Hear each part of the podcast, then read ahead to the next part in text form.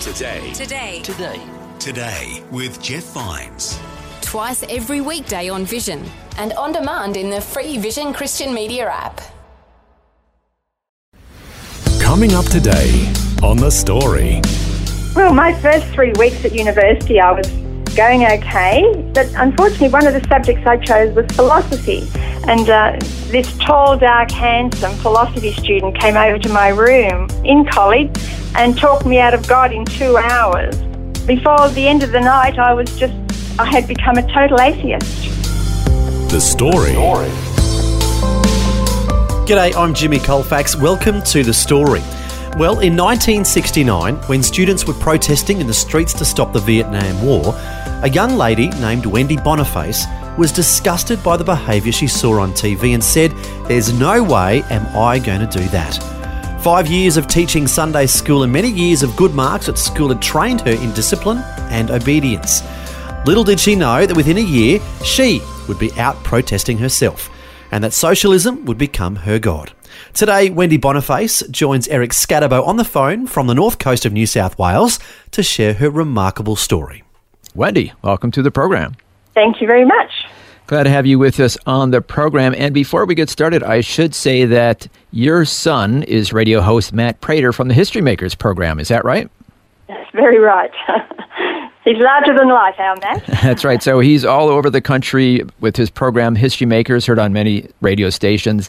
And yeah. Surprisingly, he's kind of known as a conservative Christian. He actually at one point asked former Prime Minister Kevin Rudd a question from a Christian perspective that caused a bit of a stir a few years ago. So he's kind of known as being a conservative. Is that right?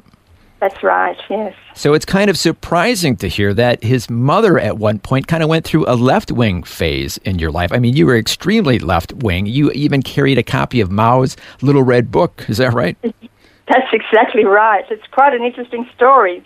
Well, we want to get right to it. We're going to find out about you protesting at your university. But first, let's find out about your background growing up. Where were you born and raised?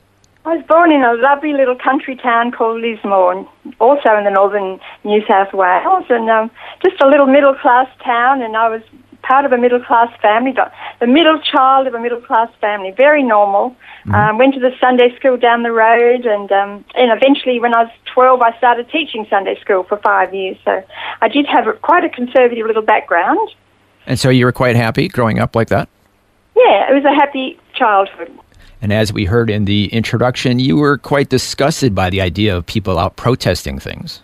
Yes, we used to see them on the television, um, you know, I think around about nineteen seventy, nineteen sixty-eight or something, at the big protests. And mm. I used to think, oh, I'm never going to be like that. But that wasn't uh, what happened. Actually, you joined them, so to speak, in a few years. Uh, within a year. Within oh, within a year. a year. Wow, that exactly. quick. So what happened? Well, my first three weeks at university, I was going okay. I, you know, I got a scholarship to go to Armidale University, and I was doing quite well.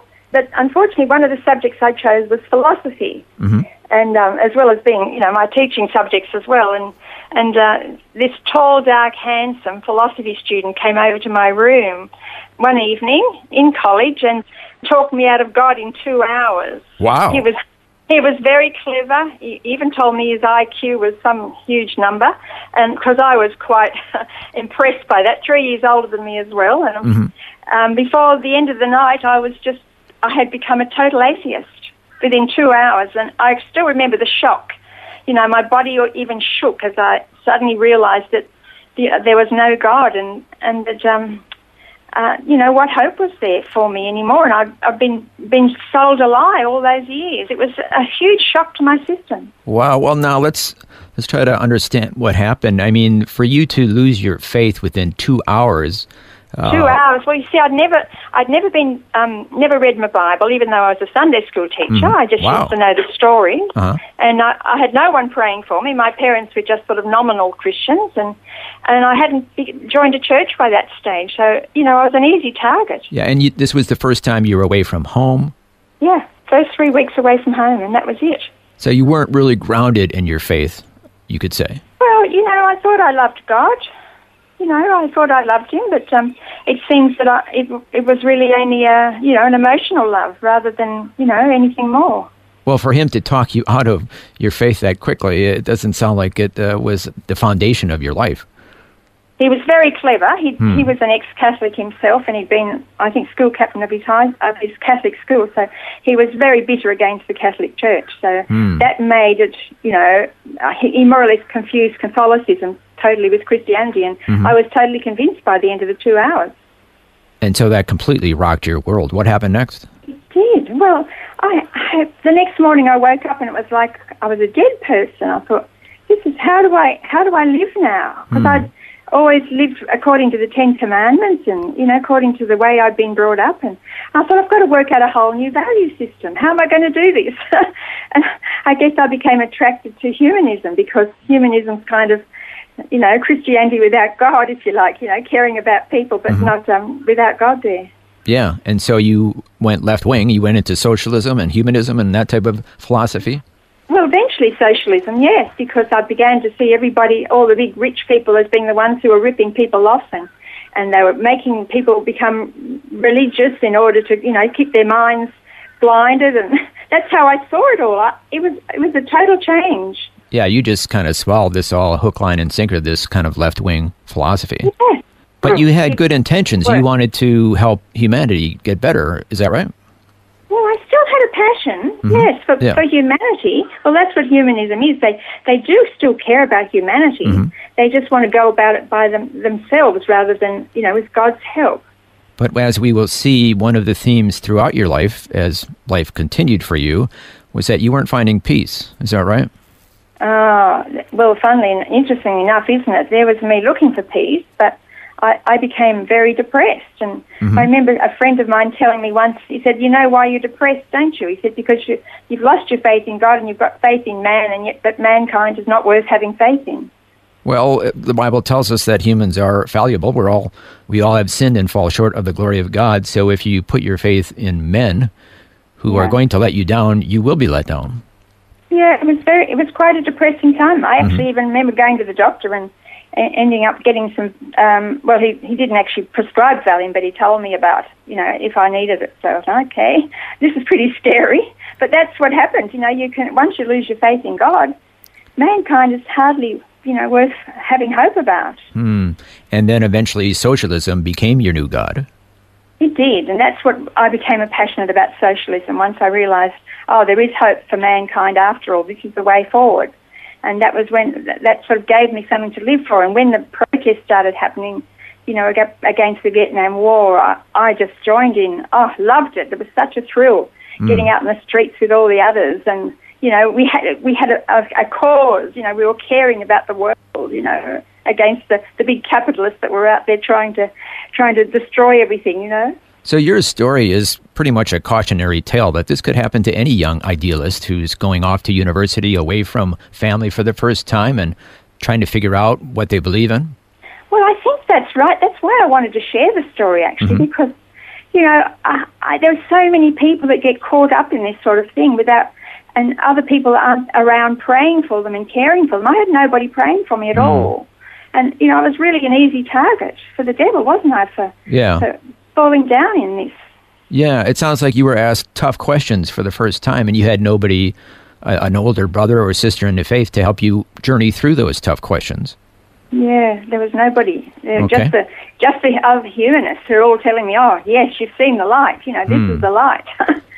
But interesting enough, this didn't last for very long because I still had that, you know, they talk about that hole inside you where God used to be. Mm-hmm. So I, I had that hole inside me where God used to be, and it began to be filled with astrology, of all things. And mm. I became very, very adept at knowing everyone's star signs, and, you mm. know, it didn't really match with with um, atheism, but it sort of gave me that little bit of spirituality that kept me kept me afloat, you know. Mm-hmm. And then eventually you, you met your future husband? Yes, well, second year uni, um, he was in the same ditch with me. So we, we were fellow radicals, and we, we, you know, got married at the end of our university. Even though people were beginning to live with one another at that stage, that was in nineteen sixty-nine, nineteen seventy, mm-hmm. they were just starting to live together rather than get married. But I still hadn't reached that stage of being able to do that um, because I was still, you know, carrying my old Sunday school values, I guess. Mm-hmm. Um, but we still, we got married in our final year, our DBed year, and, um, and had our first baby mm-hmm. uh, right at the end of the, the exam. And, of course, this was exactly the time when um, Labor first came in in nineteen seventy-two, December nineteen seventy-two. I don't know whether you remember because the Gough Whitlam era, but mm-hmm. it was a very exciting era. And uh, we actually called our first child, uh, well, it was Adam, and uh, his initials were A L P. So I often laughed about that many as the years went by. I thought, oh, I hope I don't feel bad about that one day.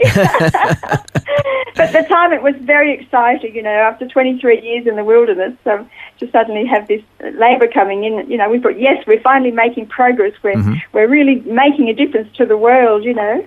And then in your quest for finding peace, you started to dabble in Transcendental Meditation, or T M. T M. Well, what was happening is my, the eldest child was not um, a peace child. He was a very, very challenging child, very cried all the time and was very demanding and hyperactive. And, oh, I lost sleep and I just lost all any little peace I had. And there I was puffing away, smoking away all the way through it and drinking mm. because that's what you do when you try, when you've run out of peace and you just mm. f- try to grab anything you can find. Puffing away, you know, and um, and eventually a friend came along from the past and he said, oh, Transcendental Meditation, this will give you the peace you need. And he said, this is on the, this will help you towards world peace as well. Mm. I said, oh, this sounds wonderful. So, of course, I got sucked in by it and it was a totally... Um, Oh, it was a Hindu thing, but I didn't know that. I just wanted the peace side of it. I wasn't interested in the Maharishi side, fortunately. Mm-hmm. But even so, you know, it only lasted probably two or three years in my life, and it, it gave me a little bit of a break from my demanding child, you know, mm. who was very, very challenging. So that was a phase that you went through, and then you got involved with the Down to Earth movement. What is that?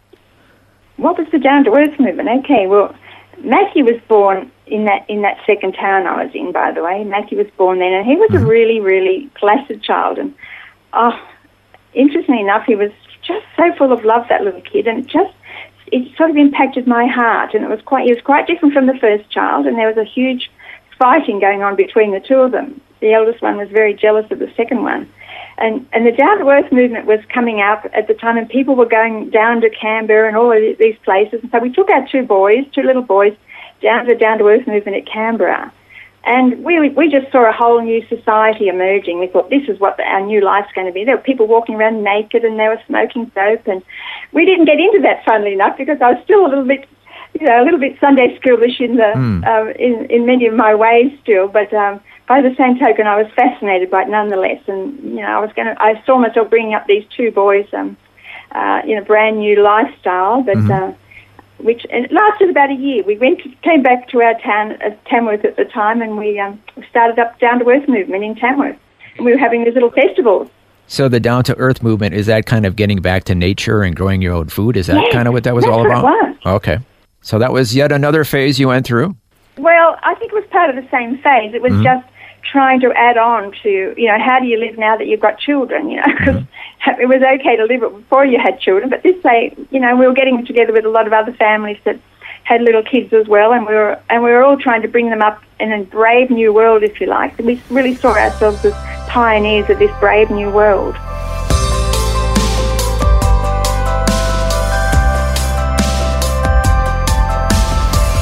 You're listening to The Story. Our guest today is Wendy Boniface, who within two hours lost her faith in God when she was at university. She then went on to become a humanist, and socialism was her God. We'll find out how God works in her life and tugs her heart back to Him when we return. The Story. If this program has highlighted something you'd like prayer for, we'd love to pray for you. Call one eight hundred pray for me. That's one eight hundred seven seven two nine three six. It's a free call. Or text oh four oh one, one three two, eight eight eight. Hi, I'm Jimmy Colfax, and this is The Story. Today we're hearing Wendy Boniface's remarkable life journey. As we heard before the break, Wendy grew up in a good Christian home, believed she was a good Christian girl, and even taught a Sunday school class. But then, when she went to university, a young philosophy student talked her out of believing in God in just two hours. She then went on to become a humanist, and socialism was her God. Now, we're going to hear what happened next in her life as she continues her chat with Eric Scatterbo. So young, idealist, but yet you still couldn't find that peace that you were craving for. Yeah, no peace at all. No mm-hmm. peace. I, I, you know, I was, we were saying we were all trying drugs and alcohol and whatever we could find to get peace in our life, but but we still thought we were doing the right thing, and we felt very noble about the whole thing. Mm. And then you were pregnant again? Well, what happened was, you know, my husband got a job at the uh, at beautiful Coffs Harbour, which is a gorgeous coastal town in New South Wales, and mm-hmm. I thought, oh, finally I'm going to get over my depression. I'm going to be happy now mm-hmm. in this lovely town, you know, with the beaches and everything. But as I arrived there, it turned out I was pregnant without realising it. And I remember an old neighbour of mine said, oh, she can't even handle the two kids she's got now. How's she going to survive with this one? But I started going to Nursing Mothers Association, and there was a Christian there, a real Christian, the first one I'd met, mm-hmm. and um, for ages and ages. And she started saying, you need Jesus. You need Jesus. And I thought, Jesus, how could he? He's a dead man. How could he help me? I, I saw him as a historical figure, mm-hmm. but I didn't see him as, you know, as Messiah or God or anything. And I said, how could that be? But she continued. She actually pressured me in a way that I, I really didn't like. Mm-hmm. Because, but she loved me as well, and she was as kind as can be to me. And I thought, I'm not used to this sort of behaviour. yeah. Um, and she was just so beautiful. And when my third child eventually came, you know, there I was. I actually ended up going to church for the first time in ages, because I'd called out to God, you know, while, during a moment of desperation, God, I really, if you're there, I need your help. Mm-hmm. And the first day along at church, um, the, the preacher actually preached the story of the prodigal son. And he held his arms open wide, and he said, this is how God welcomes you back when you've strayed. And I thought, oh, my goodness, I've been the prodigal son. And I remember the story. And it's just, you know, I can't say I was born again that day, but it was the beginning of my road home, road wow. home back to God. So, so the very yeah. first time you returned to church in several years, you're yeah. hearing the story of the prodigal son and how God welcomes you back. Yes. Isn't wow. that amazing? Wow. That's just like God, isn't it? How good is God? And then what happened? Then what happened? Well, it took two, another two years. Well, I had another interesting experience too. My five-year-old boy, mm-hmm. first week at school, or well, second week at school or something, and he said, um, Mum, I've heard about God today. He said, how come you never told me about God?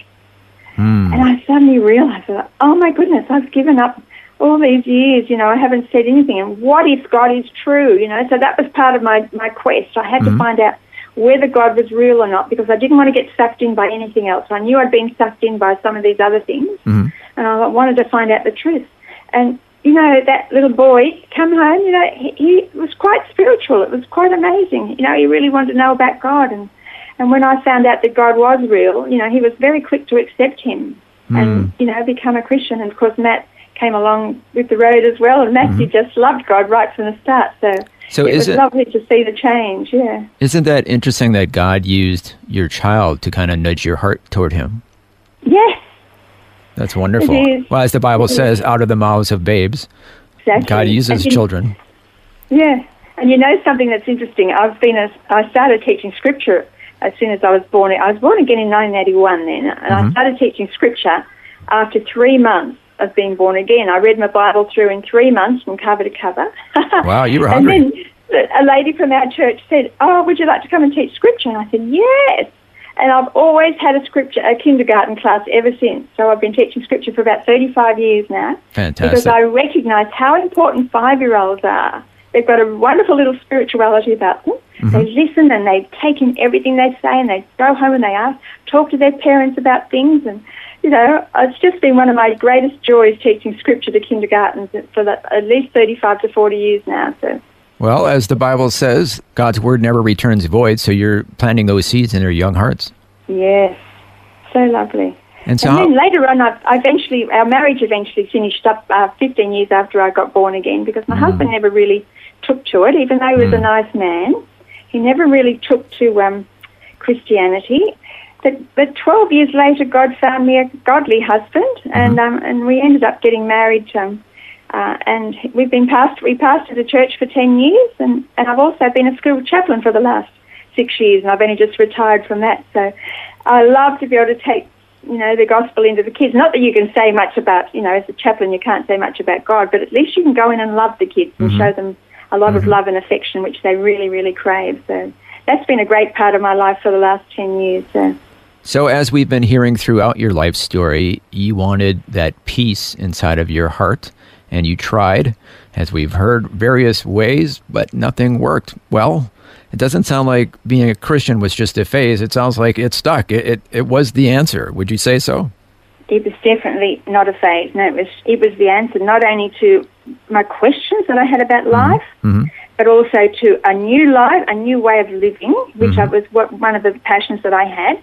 A better way of living, and also the peace in my heart. Hmm. You know, I was actually considered quite an anxious and depressed person before I found Jesus. Mm-hmm. And it was partly because, you know, you're trying to understand life and you're trying to go through the troubles. That life has so many trials, mm-hmm. and going through them without prayer and without God is so challenging. Mm-hmm. And also once you're forgiven, too, once you lose that forgiveness burden from you, that takes away so much of the anxiety as well. Plus, you learn how to forgive other people, mm-hmm. and that makes a difference to to, to um, your peace as well.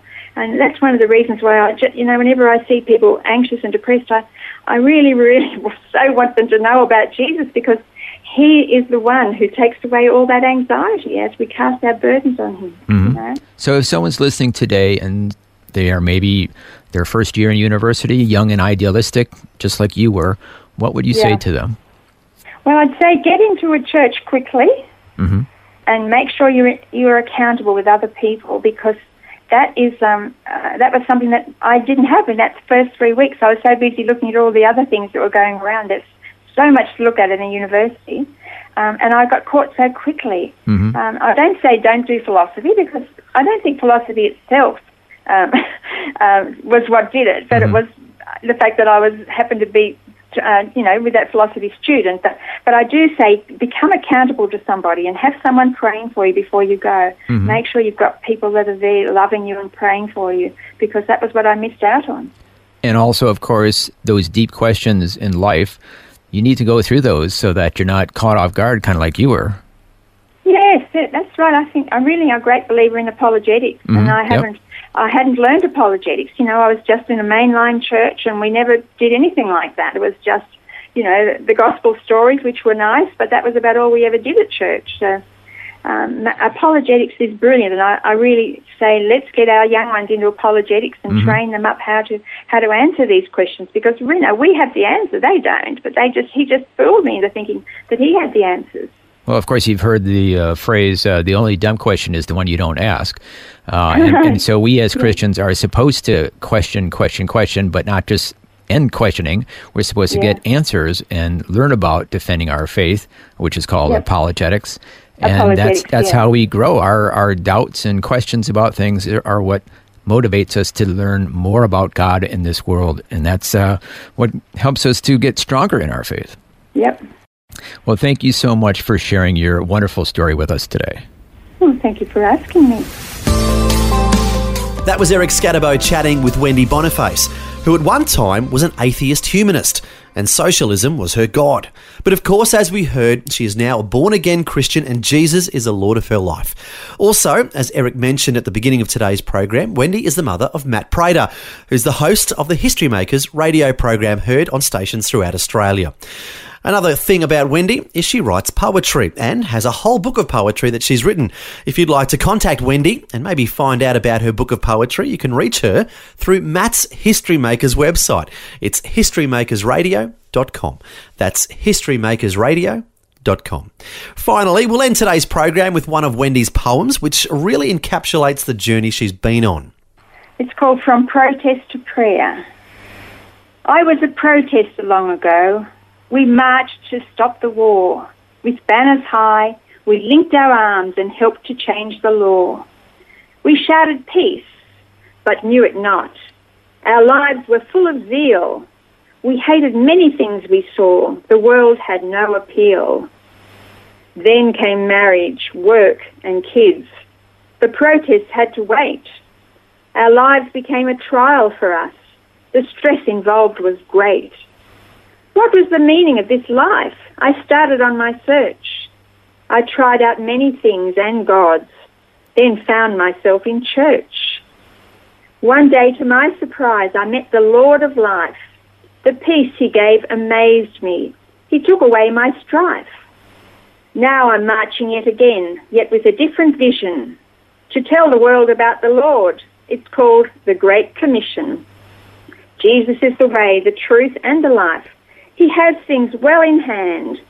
We can change the wrongs we see by praying for our land. So come on, church, and rally round. Let's join in one accord. Link arms for this land we love, for Jesus Christ our Lord. That's Wendy Boniface reading her inspiring poem. Well, thanks for joining us for Wendy's story. I'm Jimmy Colfax, encouraging you to share your story with someone today. Next time on The Story. We were driving in the work car one day and I said, oh, hey, Carol, I've got some good news and bad news. Um, the bad news is I, I've got another job and I'm leaving. She's like, oh, no, I can't believe it. All the other sales reps have left and now you're going to leave. And I thought, oh, this is a good sign. She's going to miss me. The good news is I just wanted to say that I've got really strong feelings for you. Her, her jaw dropped open. She was just like, what? She had no idea that I was interested in her at all, you know? Matt Prater is the host of the History Makers radio program and interviews people from all over Australia. Next time, he'll have the tables turned on him as Eric Scatterbo interviews him about his life journey, including how he became a Christian and how he met his wife. That's radio host Matt Prater sharing his story next time. The Story. Just another way Vision is connecting faith to life.